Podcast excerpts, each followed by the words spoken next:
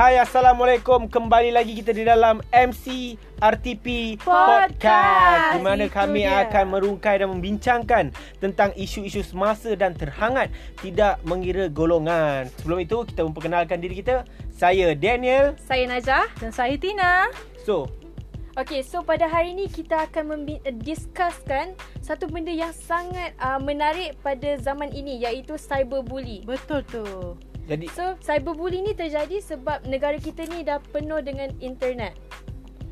Alright, so internet ni sebenarnya kan Black Tina, dia adalah satu jaringan network di mana uh, orang-orang Malaysia kita menggunakan untuk uh, menghu- berhubung dari, dari satu negara kita ke negara yang lain. Ya, yeah, betul tu.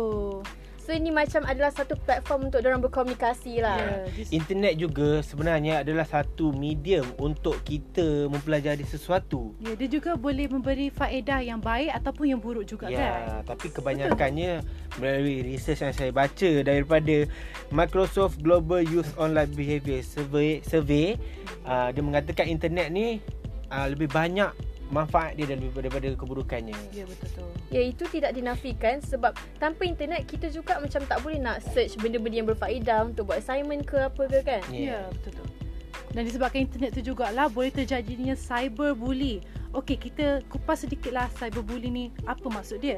Cyberbully ni adalah perbuatan yang mengancam, memalukan, menghina atau menakutkan seseorang melalui medium elektronik seperti chatting, email, lawan lawan laman map social kita sendiri, macam contohnya dalam social media kita. And then uh, juga melalui permainan internet juga boleh terjadinya cyberbully ni juga.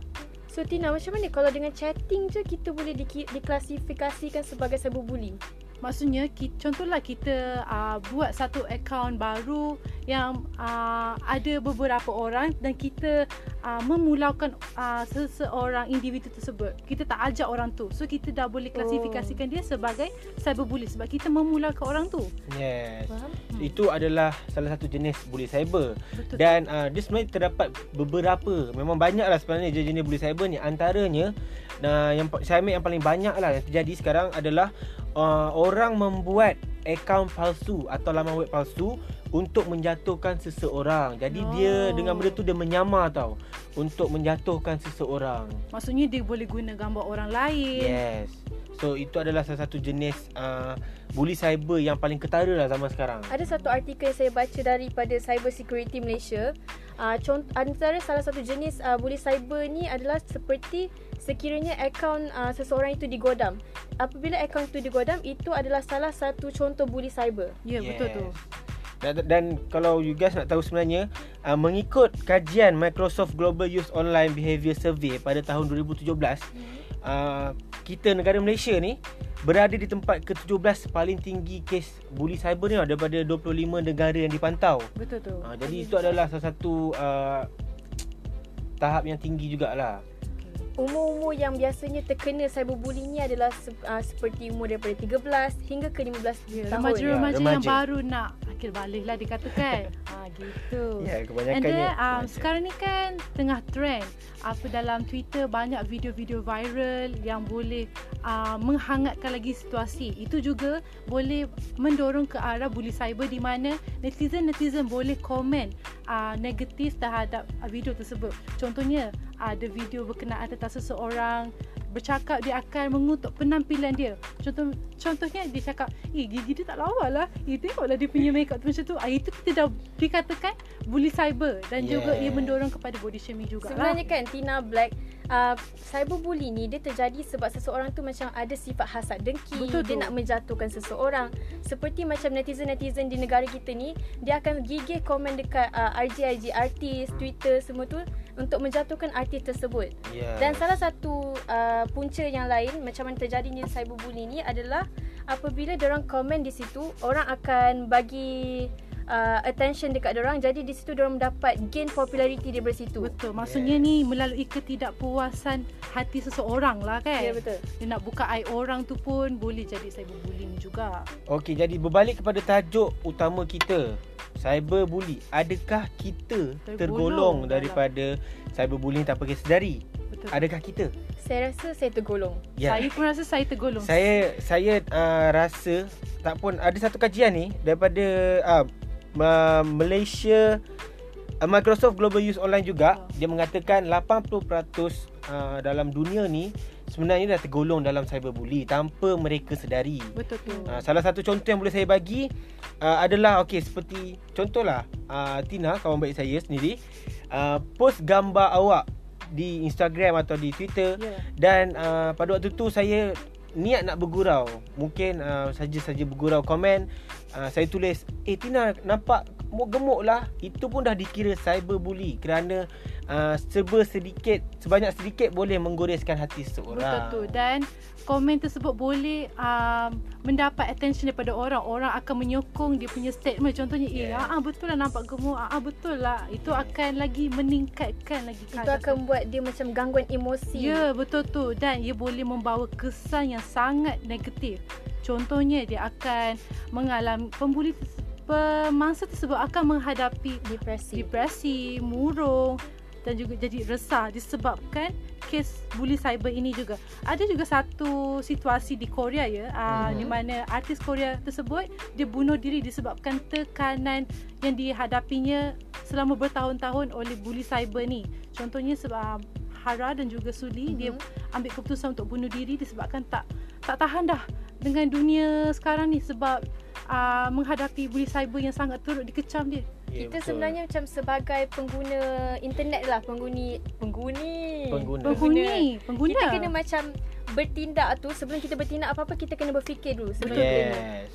Dan salah satu kesan cyberbully ni juga adalah uh, boleh membuatkan seseorang tu jadi tak bersemangat Betul tu. untuk melakukan sesuatu ataupun hilang potensi diri, jati diri. semangat. Yes, jadi bila nak buat sesuatu tu mereka tak ada like macam Rasa uh, bersalah. Ya, rasa bersalah nak buat. Kalau dia takut kalau dia buat dia akan di, Dikecam. dikecam dan sebagainya. Betul tu. Hmm. Dan kita jugalah berbalik kepada topik sebenarnya kita pun sedikit sebanyak memang tergolong Ya, tanpa, tanpa kita kita sedari. sedari. Jadi sebelum kita nak buat sesuatu tu kita perlu fikirlah mengikut kata slogan uh, berfikir sebelum bertindak. Sebenarnya banyak je cara nak kita nak atasi masalah-masalah cyberbully ni daripada macam terus meningkat dekat negara kita. Yes. Betul. Macam kalau saya sekiranya saya nampak sesuatu masalah cyberbully tu saya akan terus screenshot benda tu dan untuk dikumpulkan sebagai bukti. Macam contoh sekiranya benda tu dah menjadi keterlaluan, saya akan bawa ke pihak atasan. Seperti sebab dekat negara kita kita ada Cyber Security Malaysia Wow. di mana dia akan uh, mengurangkan masalah-masalah cyber so dia akan Mhm. catatkan masalah-masalah yang terjadi dekat negara kita ni. Betul tu. Dan uh, yang paling penting dalam uh, sa- dalam cara mengatasi masalah cyberbullying ni adalah ibu bapa perlu mengawasi anak-anak remaja mereka, terutamanya remaja pada umur 13 dan 15 Ya. tu mengawasi uh, tingkah laku mereka dalam penggunaan uh, cyber ni sebab uh, kebanyakan terjadinya bully cyber ni adalah daripada golongan remaja kan. Ya. Betul tu. Un- Untuk kita punya diri kita sendiri pula, kita ni janganlah terlalu memberikan maklumat yang sepenuhnya dekat kita punya social media. Sebab orang akan attack kita melalui situ tau. Bila dia nampak kita uh, post sesuatu ke, nampak kita punya profile macam mana, dia orang akan attack kita. Dan sebab situlah terjadinya bully cyber yang sangat teruk. Ya. Nampaknya macam banyak dah kita uh, mm, discusskan pasal masalah Ya. cyberbully di negara kita. Betul tu. Yes. Tapi ada satu info tambahan, jangan terkejut, masalah cyberbully ni bukan sahaja terjadi dekat umur 13 hingga ke 15 tahun, tetapi pada umur yang lebih daripada 40 tahun juga terjadi. Boleh terjadi. Yes.